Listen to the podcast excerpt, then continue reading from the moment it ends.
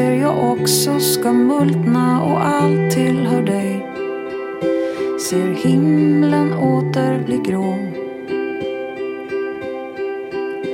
Jag bryr mig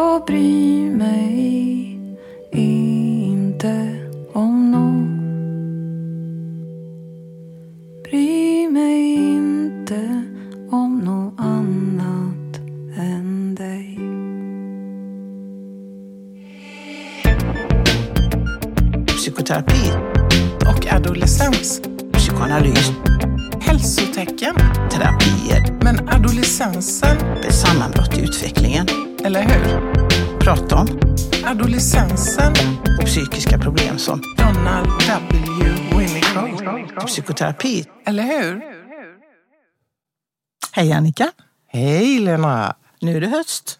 Hej, nu var det ett tag sedan du och mm. nu är mm. det höst. Ja. Mm. Mm. Fast det känns inte riktigt så för det är ganska varmt. Ja. Mm. Lite sådär Indian summer. Mm. Och jag tänkte det att det är lite motsägelsefullt nu när vi ska prata om födelse. Att det faktiskt är en tid när allting vissnar och dör. Mm. Tänkte jag först.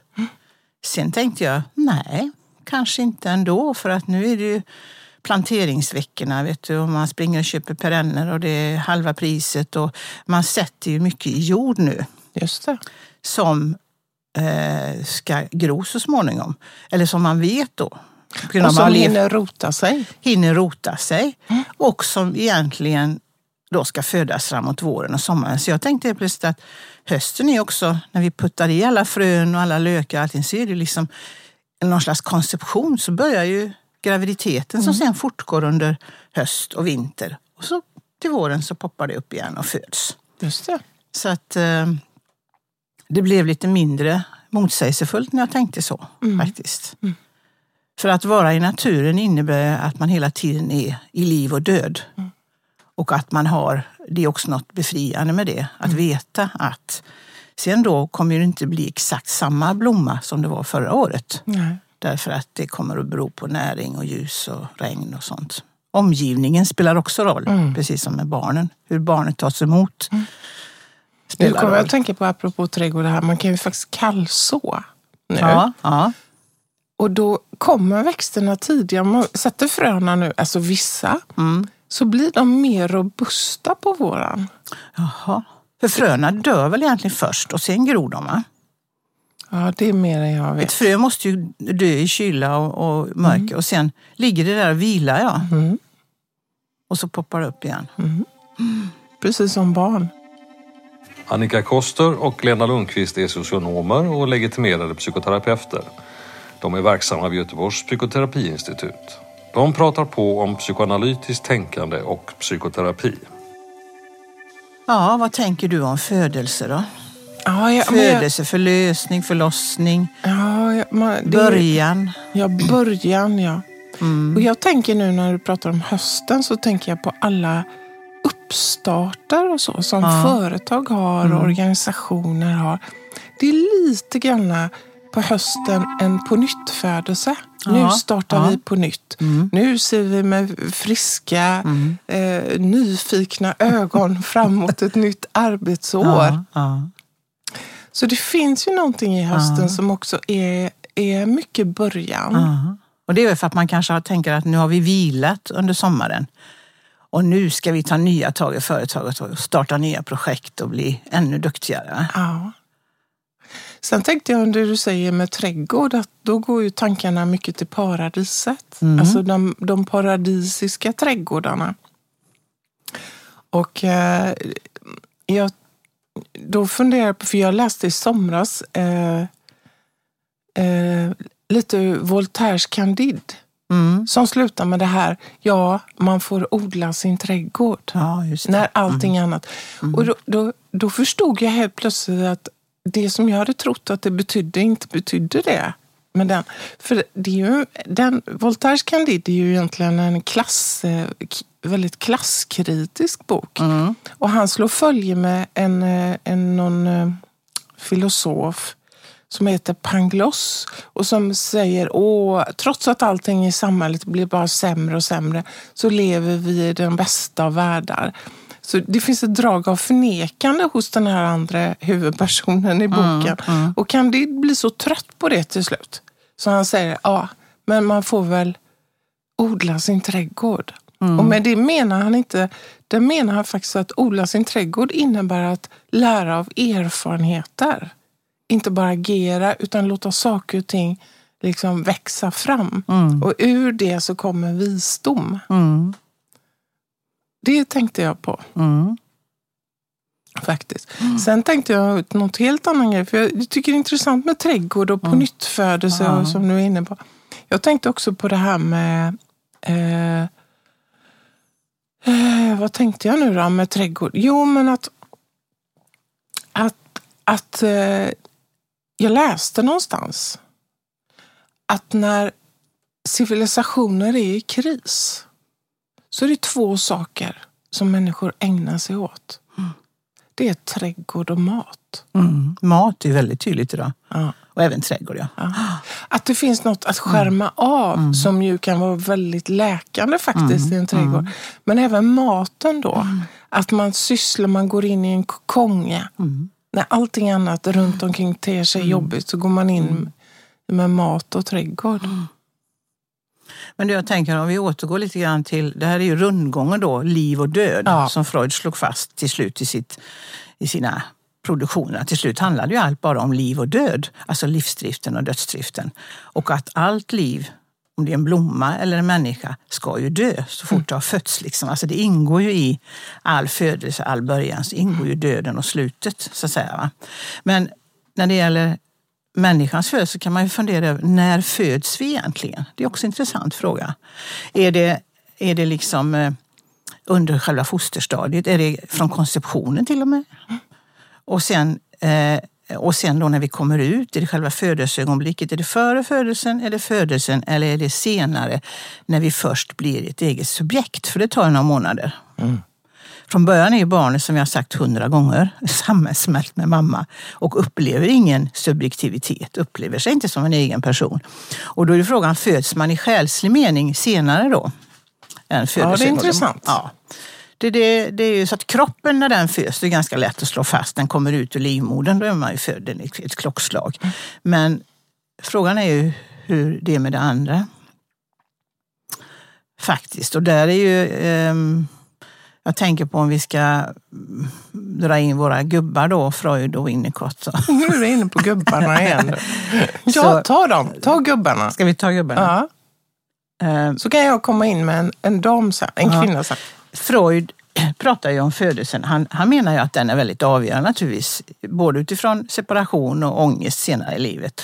Eh, och framförallt avskiljandet från mamma då är det som kan vara ångestskapande och som man hela tiden längtar tillbaka till. Och det säger ju nästan alla inom psykoanalysen. Vi har en ständig längtan tillbaka till eh, moders alltså modersvärlden på något sätt, där vi kommer ifrån, va? fast vi inte är medvetna om det. Och det tar sig olika uttryck då. Men sen eh, är det ju lite roligt med Freud igen då, för att samtidigt som han då säger det så vill han ju inte, vill han ju inte gå med på att den ångesten som kanske finns när vi föds, att den påverkar alla andra senare ångestar. Nej, nej. Sen kommer ju kastrationsångesten. Just Och det. den är viktigast och det, Ja. det är ju hans flagg. Ja.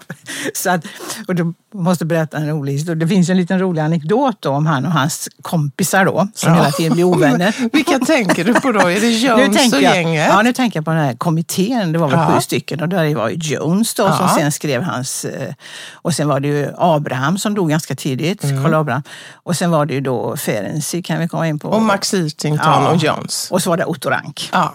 Otto Rank, om du kommer ihåg den här bilden som finns som går runt hela tiden när Freud sitter längst till vänster fram.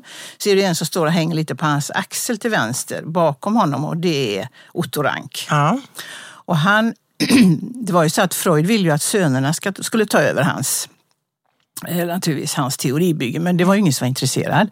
Så Otto Rank blev lite grann av hans son, för Freud var ganska gammal då. Och han kom från fattiga förhållanden. Jag tror han hade en alkoholiserad pappa. Så han var nog, längtade nog efter en fadersfigur i Freud då. Eh, och då hade han ju redan bråkat med Jung, så han var ute ur bilden. För Jung ville ju inte inordna sig riktigt Nej, i det. nej. Precis. Så Far-son-relationen. han var borta då och Ferenczi var ju också nära, men han var i Budapest. Så han och Rank blev ganska täta. Men då hände ju det som är lite kul, att, att Rank eh, lämnade ju ändå honom sen och gick till Paris och till New York eller till USA. Om det var, och eh, han då drev ju sen, Otto Ranks stora idé, det var att födelsetraumat, som han menade, det är trauma, det kommer att påverka alla senare ångesttillstånd i livet. Det var hans grundteori. Och när han hade patienter så jobbade han mycket utifrån att man kanske skulle få kontakt med det på något sätt va, och förstå det, för det kommer att påverka. Och det kunde ju Freud inte smälta. För då tog ju det ifrån honom hans oidipalteori. Va? Att det stora ångesten är kastrationsångesten och den är ju långt senare när barnet förstår att det är två kön och så vidare. Va? Så att då, och då, då var det ju roligt att då blev ju Freud arg. Och då attackerade han ju Rank och sa att han var påverkad av den dåliga amerikanska kulturen. Som bara var ute efter snabba behandlingar och snabba pengar. Och snabba lösningar. Snabba då. lösningar, ja. Precis. Eh, så att eh, där blev han också ovän med honom, Ja. tyvärr. Men sen eh, visade det sig att han Otto Rank, han dog nog bara en månad efter Freud tror jag. Han måste ha varit ganska ung då, eller mycket yngre än Freud i alla fall. Men han hade ändå den idén. Han hade den idén. Som ju Melanie Ja. Klein Ja, helt utgår ifrån. ja. Mm. Men utgår hon ifrån att det är trauma alltid? För du kan komma in på Winning, men du tar du Klein först. Ja, men jag ville bara säga, eh, i med gubbarna, Ja, så är det två kvinnor som jag har läst lite om. Ja. Dels Karin Horney, som var ju också en av eh, psykoanalytikerna i London runt eh, Freud. Och hon höll ett tal som är väldigt berömt. Ja. Och, det, och jag ska bara säga hur hon började. Utan hon sa så här, vid denna punkt som kvinna frågar jag i häpnad, var kommer moderskapet in i psykoanalytiskt tänkande? ja, ja precis. Ja. Alltså, så, så det fanns ju Mm. rörelser. Sen, sen sprang jag också på en som heter Margrethe Hilferding. Var kom hon ifrån? Holland? Ja, jag vet inte var hon kom Mm. ifrån faktiskt. Men hon var den första kvinnliga medlemmen i Wiens psykoanalytiska sällskap. Mm. Och redan 1911 blev hon medlem där. Mm. Och hon höll ett introduktionstal som hette On the basis of mother love. Mm. Där hon, för då, du vet, i den, på den tiden så var det ju så att en kvinna till exempel som födde ett utomäktenskapligt barn var degenererad och förfallen kvinna. Och vad hon gjorde då, det var att hon höll ett tal om att kvinnor, den här moderskärleken, är inte, den finns inte självklart. Nej. Utan det innehåller också ilska och hat. Och speciellt bland eh, mm, högre ståndskvinnor, menar hon på. Därför att kulturen ser ut som den gör. Och konventionen, hur man ska vara som moder. Och de här gubbarna i... För eftersom de idealiserade mycket modersbilden av den goda modern som är hemma och tar hand om barnen. De liksom skakade på Ja, sig ja, så här. Va? Men Freud sa faktiskt till henne efter, eh, lite avmätt ändå, ja det var ju ett intressant tal. Mm. Satte fokus på någonting som vi kanske inte har Nej. eh, forskat så mycket i. Men hon blev inte, och hon var socialist också. Ja. Hon blev inte långvarig, så bara efter något år så var hon borta ur den. Så det fanns ju en väldigt manlig patriarkal... Både, både det att det var det manliga synsättet då Ja. och bristen på förståelse men också som Sjögren skriver om Freud tycker jag eh, att man måste förstå det i hans teori att detta är återigen hans oerhörda upprörda eller att att ac- acceptera rangsidé var ju mycket för att han inte trodde så men också därför att han var rä- rädd för att moderns makt, modern som har makt över liv och död, Ja. att han på grund av sin relation till sin mamma hade väldigt svårt Vad hade han för relation? Kan du inte berätta det lite? Ja, som, som Sjögren beskriver så var det ju då en, hade han ju alltid en väldig längtan, han beskriver hans person, han hade en väldig längtan tillbaka till den här riktigt symbiotiska närheten. Va? Och som han kanske mycket sökte faktiskt hos män också, väldigt tätt. Och samtidigt var han jätterädd för den. Så han hade ju en, en, en styrande mamma som han, och en narcissistiskt eh, idealiserad mamma på något sätt som han var väldigt längtad till men också väldigt rädd för. Va? Och den dubbelheten visar sig då, menar Sjögren, i den här längtan till nära kamratrelationer men också den här tvångsmässigheten som är sättet att försöka klara sig utan, va? att inte komma för nära. Va? Och detta kommer att påverka ibland hans teori då, som på det här sättet. Att han kanske, för han skriver ju någonstans också att han förstår att denna avskilj, av, alltså att avskiljas från moders, från livmodern, moderskroppen är ett oerhört svårt drama för alla människor och kommer leva med oss på något sätt hela livet. Det säger han ju. Men han vill liksom inte Undersöka det nej, därför att då närmare. kommer han ju in i ett, ma- då, då tappar han sitt fallokratiska perspektiv om mannens för han vill ju se en, på ett annat sätt så vill han ju sätta kvinnan lite lägre. Va? Så det är ju väldigt dubbelt detta. På grund liksom. av också tiden, kanske Ja, inte på grund av på grund Men Apropå det tänker jag på en annan sak som jag läste som var så intressant. Jag tänker på alla 1800-talet när vi är inne på det här med Mm. kvinnoperspektivet. För att vi är ju kvinnor så vi kan ju verkligen föra fram det idag. eh, när man födde eh, lantarbetarbefolkningen, när man födde kanske både 10, 12 och ibland 15 barn. Dessa kvinnor som liksom offrar, alltså deras liv eh, var bara att föda barn hela tiden. Mm. Jag tänker på Kristina från Duvemåla, det tragiska, att hon inte mm. kan få några fler barn. Och så kan en, denna kärleken då mellan henne och Karl-Oskar, till slut kan hon inte hålla sig borta för hon mm. vet att det, hon får plikta med sitt liv då. Mm. Eh, för att eh, Kerstin Ekman skrev en jätteintressant artikel i DN för några år sedan som man läser som var så enormt, vet, hon är så träffsäker ibland. Och det var apropå att några yngre kvinnor hade efterfrågat lite eh, lite intressanta förlossningsberättelser i media. Därför det är väldigt mycket skräckskildringar idag, säger en del, va, som skrämmer kvinnor. Va?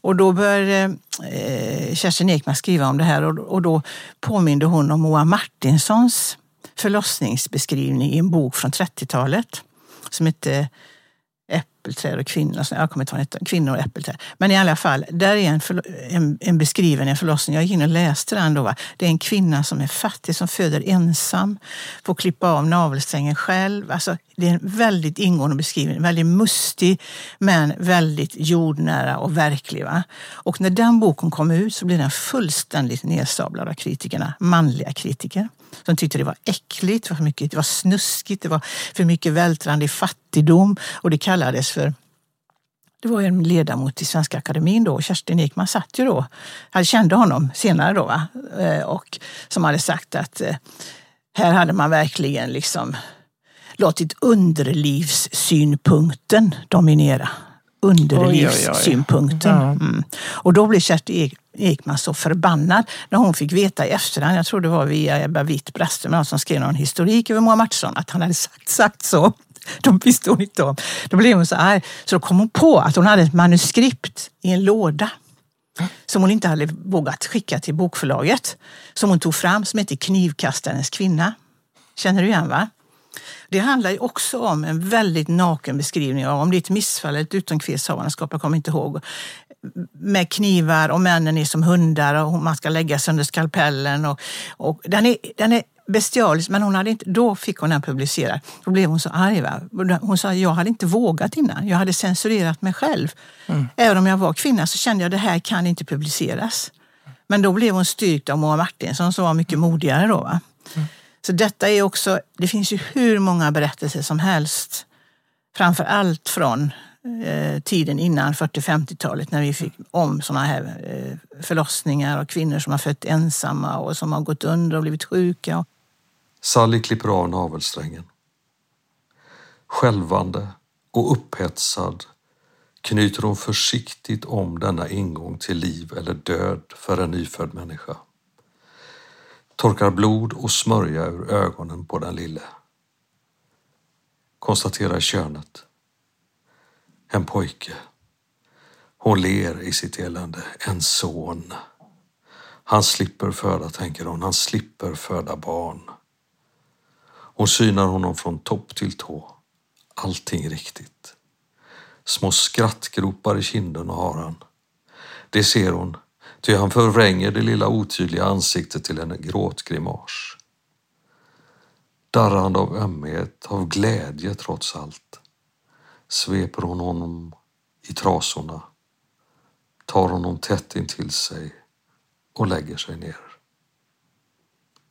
Ur Kvinnor och äppelträd av Moa Martinsson.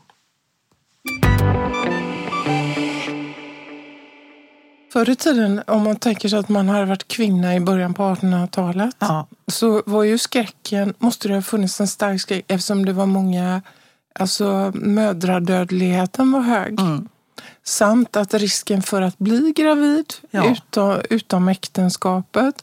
Och dessutom naturligtvis eh, risken att barnet dör. Ja. Vilket ju inte var ovanligt. Apropå 10-15 barn så kanske det var... fanns ju alltid ja. barn som hade dött. Och då tänker jag på idag som du säger finns det också uppfattar jag, men, men det är vad jag tar del av. Så, men jag kan uppfatta att det finns en rädsla mm även idag. Och, så är det kanske att varje tid har sin egen förlossningsrädsla. Ja. Och idag är den kanske mer präglad av förlust av kontroll. Ja, precis. Och rädsla för smärta. Mm. Som om, och vi lever i ett individualistiskt samhälle där var och en vill bestämma över sin egen förlossning. Mm. Mm. Och i någon mening så, så finns det ju eh, någonting omöjligt i det. Ja, precis. Det går inte. Eller hur? Därför att, eh, att föda barn innebär smärta. Ja, och det går inte att veta innan exakt hur det blir. Och det går inte att ha kontroll Nej, nej. över det skedet. Nej. Och det, jag tänker på att vi... Men, och det kan ju vara många olika skäl Mm. till att man som kvinna önskar till exempel eh, kejsarsnitt. Mm. Men det har ju varit en väldig diskussion om det och jag tänker att det kanske är vår tids eh, Absolut. rädsla Det var det. någon som skrev också, det tyckte jag var intressant, den här, det var ju en artikel, vet du om det var, inte vem det var som skrev det, man började diskutera att vissa ångrar sina barn.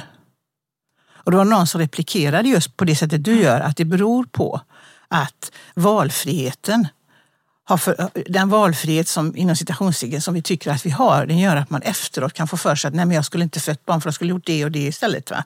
Att det kan förstöra den här, eh, vilket jag tycker är märkligt för att om man ångrar sitt barn så tänker man sig att det kanske har, eller vad tänker du om det? Har det skett någon anknytning då egentligen? Eller? Nej, jag vet inte. Jag tycker det är svårt. Jag, har inte, Ah, nej. jag tror inte att det är så vanligt. Det måste vara ganska nej, ovanligt. Ja, ja. Men, det, ja.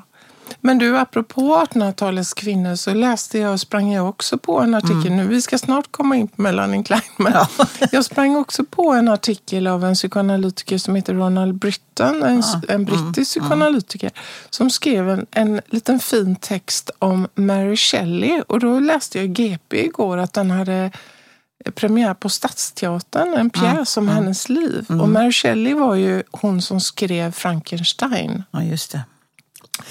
Och eh, bakgrunden är så här att hon tillsammans med sin man, Lord Byron och någon annan samlas i en villa, lite dekadant, i början på 1800-talet vid Genèvesjön och bestämmer sig för att berätta spökhistorier för varandra. Och I samband med det, hon, hon vet inte riktigt vad hon ska berätta, men hon har en dröm på natten att det står ett monster bredvid hennes säng. Och eh, hon, hon blir rädd för det här monstret men hon, hon, hon eh, berättar sen en spökhistoria för de andra.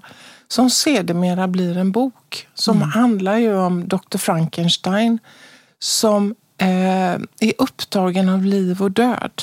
Dr. Frankenstein. Så han bestämmer sig för att skapa en varelse av avlidna kroppsdelar från andra personer. Och han sätter ihop det här monstret som då är... Eh, ja, det är inte monstret som är Frankenstein utan det var ju vetenskapsmannen som gjorde honom. Men i alla fall det här monstret då söker människor. Men blir ju samtidigt, han ser ju så fruktansvärd ut och är ju så fruktansvärd så han blir ju, han söker sig till människornas värld men de vill inte veta av honom. Och han blir förtvivlad och börjar så småningom döda, döda det som kommer i hans väg. Ronald Brittons psykoanalytiska tanke kring det här, det är att Mary Shelley, hon, när hon föddes så dog hennes mamma, alltså i samband med förlossning. Sen sägs det att Sen träffade hon sin man Percy och det sägs att de avlade ett barn på mammans grav. Men ja, Ja. Och det barnet, en liten flicka, dör sen också i samband med förlossning. Nej, men, oh. Ja. Så Ronald Brittons Då är det inte mamman som dör utan hennes barn dör Hennes istället. eget barn dör. Och Percy har varit gift innan och har en fru som är i sen graviditet som han då överger. Men vilket drama. Ja, verkligen. Verkligheten överträffar fantasin. Ja, verkligen. Men också det här att barn dog, eller förä- ja, mödrar dog. ja, ja, det var ju ganska vanligt. Ja. Men det var... hans, hans analys, eller hans, Ronald Brittons tanke med det här, det är alltså att, eh, att ett litet barn som växer upp kan föreställa sig själv när föräldern har dött, Ja. att jag är ett monster som kan döda, som dödar min mamma. Ja, just det. Precis. Och att, att eh, ja, så att Mm. på något sätt att det blir en förföljelseångest i hela situationen. Vem dödar vem? Mm. Ja. Och var det jag som dödade mamma? Mm. Eller, Och det, det sätter ju lite grann finger på det här med, som man inte vet idag, det skriver Winnicott ganska fint, och man kan inte, vet ju inte riktigt kanske när ett barn föds, vad som händer under fosterstadiet och så till exempel. För jag läste en, en liten vignett från Piontelli, det vet vi har nämnt henne innan, mm. som har forskat ganska mycket med ultraljud på foster och sen följt upp dem efteråt och sett om det finns något samband mellan prenatalt och postnatalt liv liksom i personligheten och sådär. Men jag tror det var Waddle, Margaret Waddle som skrev i sin bok om att hon hade, Piontelli hade blivit eh, eh, Eh, eh, det var två föräldrar som frågade om, de, om hon ville ta emot deras barn. Och det var en ett och ett halvt-årig pojk som hette Jakob eller något. Och de var så bekymrade för han sov inte och han sprang omkring och var så rastlös och letade i hörnen och plockade och höll på att skaka på grejer och så. Så att de fick ingen ro, de var verkligen bekymrade för honom. Och så kommer han in i hennes eh, konsultationsrum och då ser hon med en gång att han börjar i alla hörnen och letar efter saker och han skakar till och med på saker så här, och har ett oerhört rastlöst beteende då. Och då säger hon väl någonting till honom om att eh, att det är som att du letar efter någonting du saknar eller eh, att du skakar på det. Är det för att du ska kolla om det lever eller dött? Liksom och, sådär, va? och då stannade ju pojken upp fast lite och tittade på henne. Och då när hon sa du kanske ska undersöka om det lever eller dött, de här sakerna, då började föräldrarna gråta. Då visade det sig att han var tvilling. Mm. Och inne i livmodern, två veckor innan han föddes, så hade hans tvillingbror dött. Mm. Så han hade levt två veckor inne i livmodern med en död broder. Mm. Som han fortfarande letade efter. Då, va?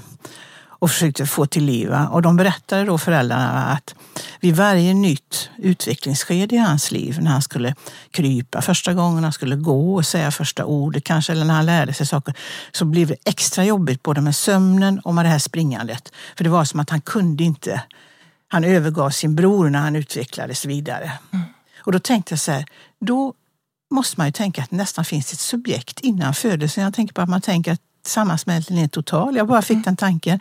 Han levde ju med någon slags överlevnadsskuld. Fast han, den hade uppstått innan han föddes. Jag tyckte det var väldigt intressant och väldigt rörande. Och efter det så försvann väldigt mycket av symptomen. Mm.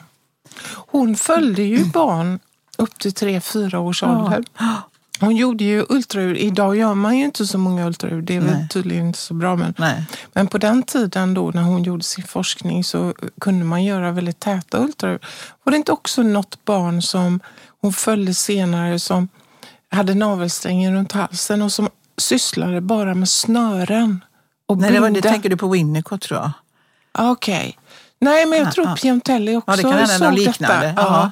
Och, äh, även, och när man arbetar med barn så har jag också varit med om det här att barn eh, att det har hänt någon gång, kommer jag ihåg vid tillfälle, en liten pojke som ville ligga under filten och så skulle jag prata under tiden. Ja, det där liksom, ja, kanske ja, någonting av det. Man kan ju, det vet man ju inte. Nej, men, men vi vet ju inte det, men det är ändå intressant att fundera över hur stor betydelse graviditeten har också. Det är klart att det har någon betydelse, men... Men du, jag ger mig in i, till Melanie Klein Ja, ge dig in i Klein nu. Mm. Hon säger ju att vår första ångest är födelseångesten. Mm. Och hon säger också det att på något sätt, när vi föds så söker sig ju barnet direkt till bröstet, kravlar och mm. ålar mm. och så. Mm. Och på något sätt så återställer det, enligt Melanie Kleins tänkande, förlusten av enheten mm. mor-barn inne mm. i mm. eh, magen. Eh, och man kan bara tänka sig för ett litet spädbarn att komma upp på mammas mage. Mm. Alltså vilket enormt rike detta är, ja, den här ja, gigantiska ja. kroppen. Ja. Men också i samband med födelsen, en förföljelseångest mm. som träder in. För här är, man möts ju när man kommer ut, man tänker med kyla, mm. luft, man drar sitt smärtsamma första andetag. Och det där kan ju vara lite olika för barn. Eh, eller hur? Eh, hur snabbt man drar sitt första andetag. En del mm. måste man, daskar man ju i stjärten och så för att andningen ska komma igång. Va? Och sen kommer ju, när barnet också är ute så att säga, så kan man ju tänka också då att, att det finns det där, någon slags önskan, hur ska jag ta mig in i kroppen igen? Mm. Och att bröstvårtan och bröstet är ett sätt att inkorporera också. Mm. Men om jag äter av mamma, fast barnet mm. inte tänker mamma, då kan ju jag också ätas upp. Ja. Eller hur? Så att det här dubbla finns hela tiden. Och naturligtvis också någon slags skräcklängtan inför detta bröst. Va?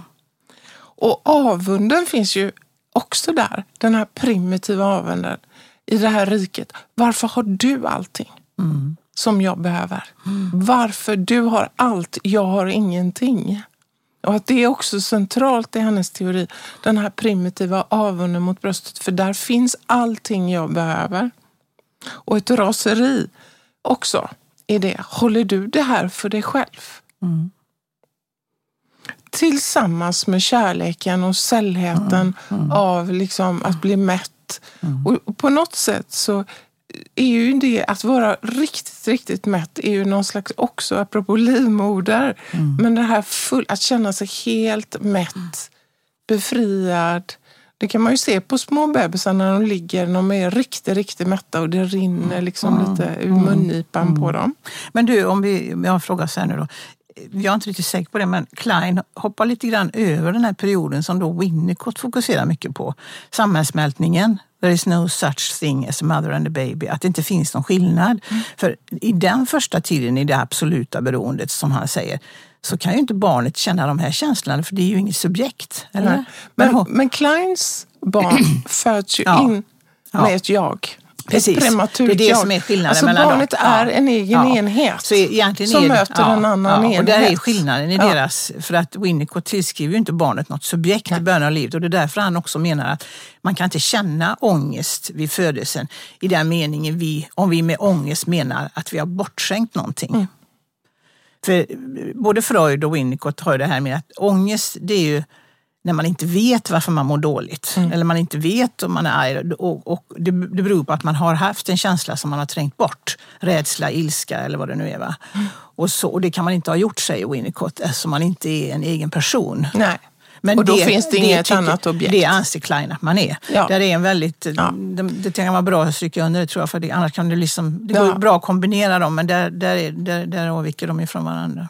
Och det är ju på något sätt att, att Kleins barn relaterar till ett, Ja, redan från början. till ett objekt. Ja. Och det som, det som är hennes teori som vi har varit inne på Ja. så många gånger sedan, det är ju att barnet eh, splittrar Ja, den goda och den onda mamman. De är inte samma person. nej. förrän barnet har nått en större mognad och kan inse att de är... Eh, Om vi då tänk, tänker på Piontellis lilla eh, eh, beskrivning där så kan, ju det, då, då kan man ju förstå det med Klein mer. För det här barnet är ju redan, har ju med sig den skulden när det föds. Alltså. Ja.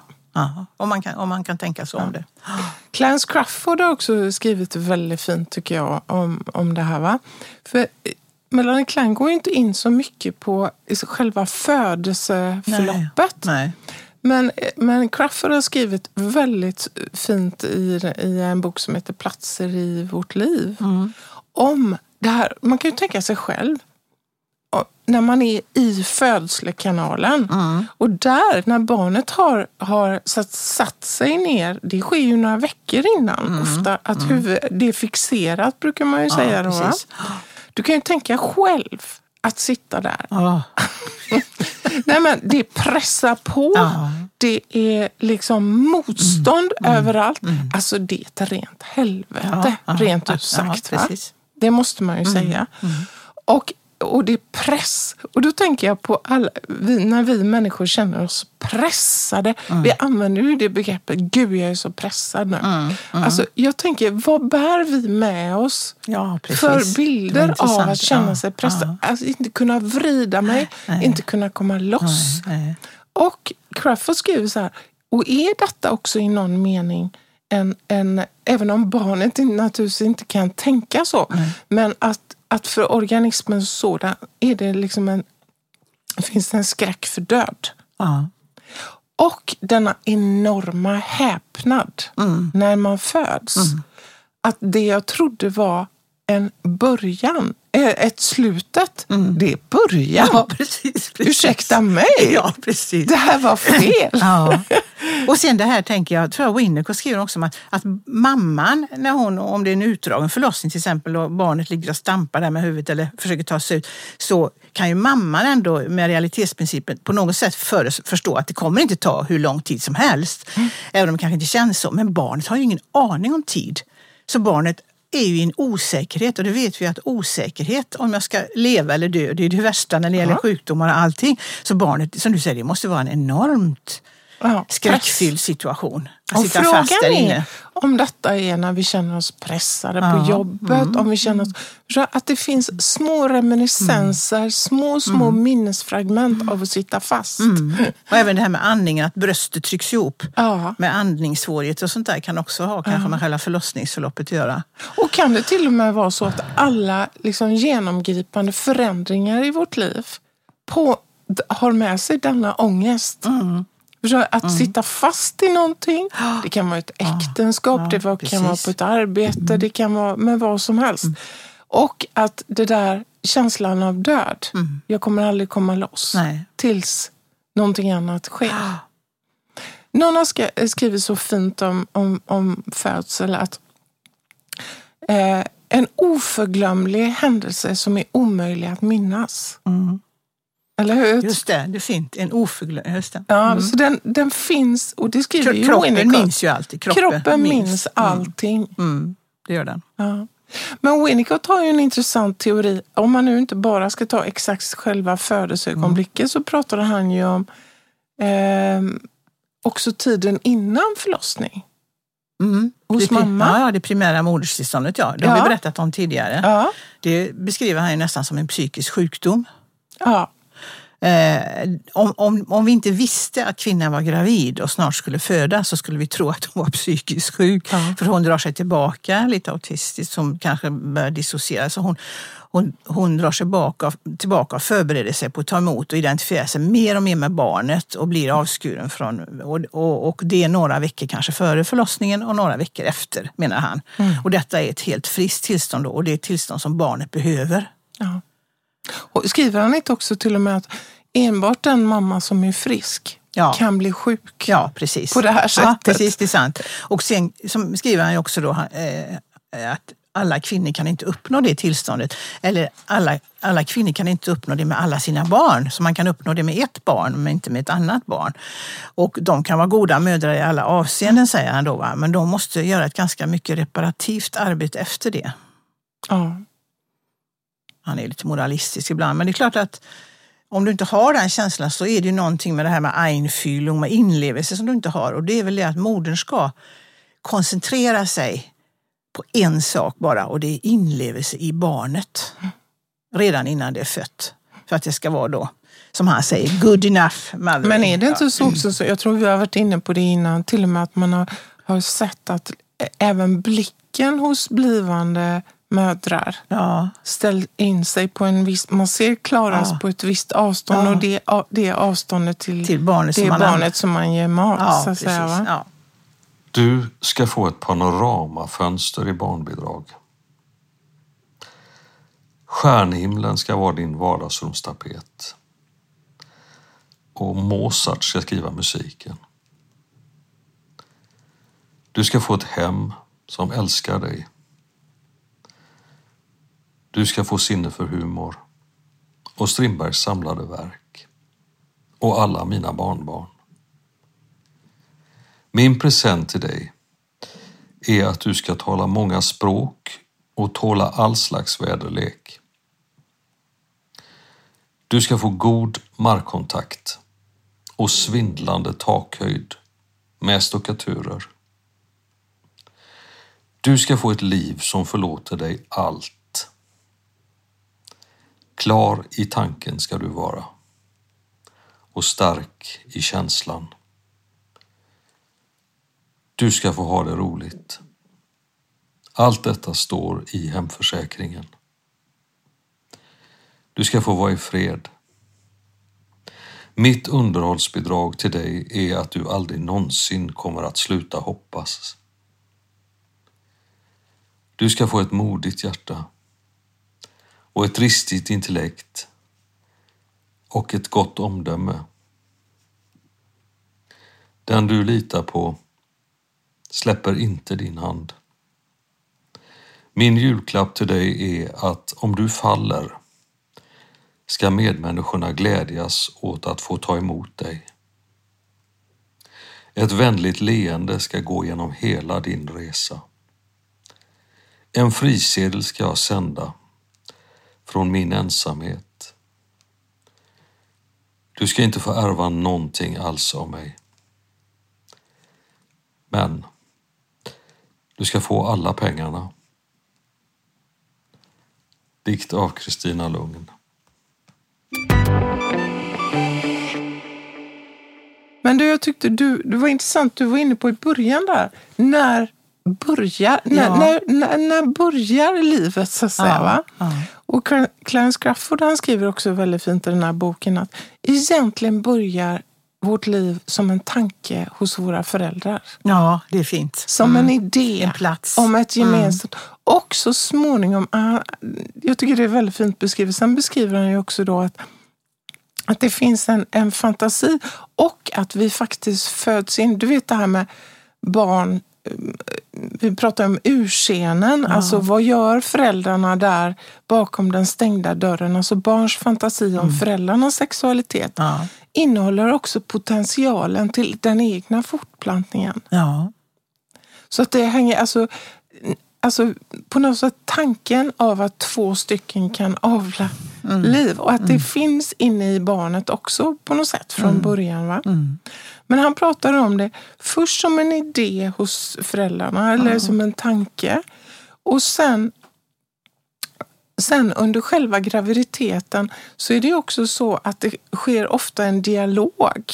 Nej, alltså, det, här, det är ju inte alltid det är så optimala förhållanden. Men, men ändå att, att det sker som en tanke att föräldrarna pratar om sitt Ja. Blivande barn och till och med kanske ger det namn eller kallar det knodden eller vad det nu kan vara. Så att, och då sker det på något sätt en dialog också mellan föräldrarna och deras gemensamma fantasivärld och det konkreta fostret. Jag tycker det är en, en... fin- Och det är klart, det väcker ju också tanken, hur är det med alla oönskade graviditeter? Och hur är det med surrogatmödraskap? Ja, ja. Alltså, hur centralt är det att ett barn... För, för då, då har den som har blivit gravid via en våldtäkt till exempel, hur, hur, hur, hur ska man kunna fantisera om det? Alltså att det är väldigt svårt. Va? Och... Eh, Vad är det Joyce McDowell, moderns omedvetna, ja, är barnets första verklighet. ja, Och då, om du är surrogatmamma, då är det den surrogatmammans omedvetna ja. som är barnets första verklighet. Och nu pratar vi ju liksom lite paradisiskt nästan om man ser det här lyckliga. Så är det ju väldigt sällan. Det är väldigt få barn som på det sättet är liksom planerade nu. Och så. Barn kommer ju lite när de Ja. kommer så att säga. Och det är sällan så att det är optimala förhållanden. Men för det mesta blir det ganska bra. Good enough som Winnicott säger. Så, det, det är ju, så att vi inte, ger- jag känner själv nu när jag pratar. Kär, kärlek och kärlek, som Astrid Lindgren säger. Kärlek och kärlek så kommer folkvettet av sig självt. Ja. Så jag menar, det, även om man blir gravid och inte vet om det och inte har någon, kanske bara är ensam kvinna, det kan ju bli hur bra som helst. Det är inte det det handlar om. Det är väl bara intressant att fundera över att kan det ha olika betydelse, Ja. de här sakerna? Det är väl det vi tänker kring. Va? Och Winnicott skriver väl också, är det inte så att den här första perioden när barnet precis är fött, det är som det här eh, primära modestillståndet, att vara lite drömsk för Ja. att möta barnet där. Är inte det också för att göra nästan övergången från livmodern att den Ja, behöver ja, vara lite ja. sömlös nästan i början. Så att mamma eller, och pappa anpassar sig helt under en kort period efter barnet. Så att barnet, han skriver väldigt fint att alltså, när det här går bra, barnet noterar inte Nej, när, när, när det går bra. Nej. det noterar bara intrång när, det in, när, det in, när det blir någon haltande otakt Ja, i ja. det. Liksom. Och det be- beskriver han ju både när det gäller själva födelsen menar han att det kan vara allt från väldigt traumatiskt till ganska lugnt beroende på vad som händer. Och det kan man ju inte heller alltid styra över som förälder, hur dramatisk förlossningen blir. Eller, sen har ju omhändertagandet när man kommer ut betydelse och så. Va? Och att det är, men det är ju det här han har med impingement, då, va? intrång. För han skriver ju också att going on being kallar han ju det för. Det startar redan under fosterstadiet och så fortsätter det ju. Och förlossningen är förmodligen barnet lite förberett på. Eller det kanske är ändå någonting som man lite grann kanske är har någon Ja, det. förföreställning. Ja. Och då, då så fortsätter det och, det sker, och själva förlossningen är alltid ett intrång och då skapas en reaktion hos barnet. Och när barnet är i reaktion så, att säga, va, så kan det inte utvecklas. Så blir det långa traumatiska eh, situationer i livet eller i början av livet för ett barn, även- även efter förlossningen, så kan ju det bli så kraftigt störa utvecklingen av det här going on being som ska löpa på ganska smooth så här då va. Men intrång och, och reaktioner är det hos alla barn va? men det är ju mängden av det där alltså. Och kanske eh, hur länge och så vidare och vad som händer va. Och allt det där går ju inte att förutse alla Och gånger. kan man tänka också att på något sätt så när ett barn föds så är det ju en parallell födsel av en förälder. Ja, det är också sant. Absolut. Då föds vi själva en gång till. Ja, och, och vid varje nytt barn så är det en ny förälder. Ja. Eftersom det kan man Ja, ju säga ja. att det är eh, föräldrar som har flera barn Mm. eh, blir helt olika föräldrar Ja. Till sina barn. Absolut. Ja.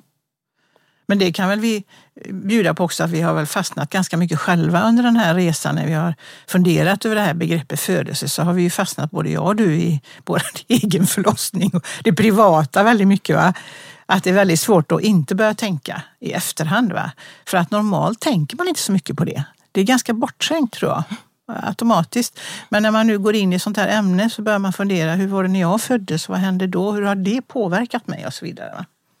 Ja, och kan, kan man kanske till och med se någon Ja. i hur man hanterar förändringar i livet. Eller, eh, man, man kan ju också tänka att nya idéer föds ju också. Ja, alltså, det finns ju, alltså, hur kan man, hur kan man förstå att det, ens egen förlossning kan ha med saker och ting att göra? Ja. Det, och det kanske det faktiskt har. ja, det kan vara så. Ja.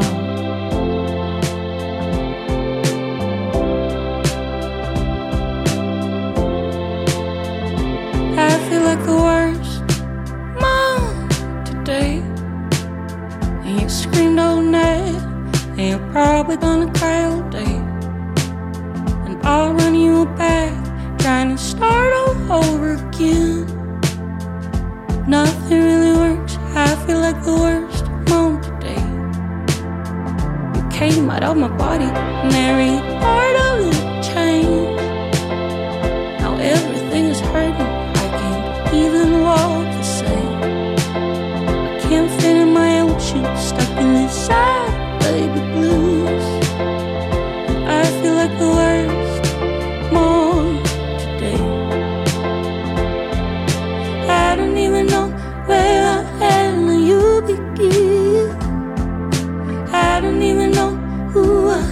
with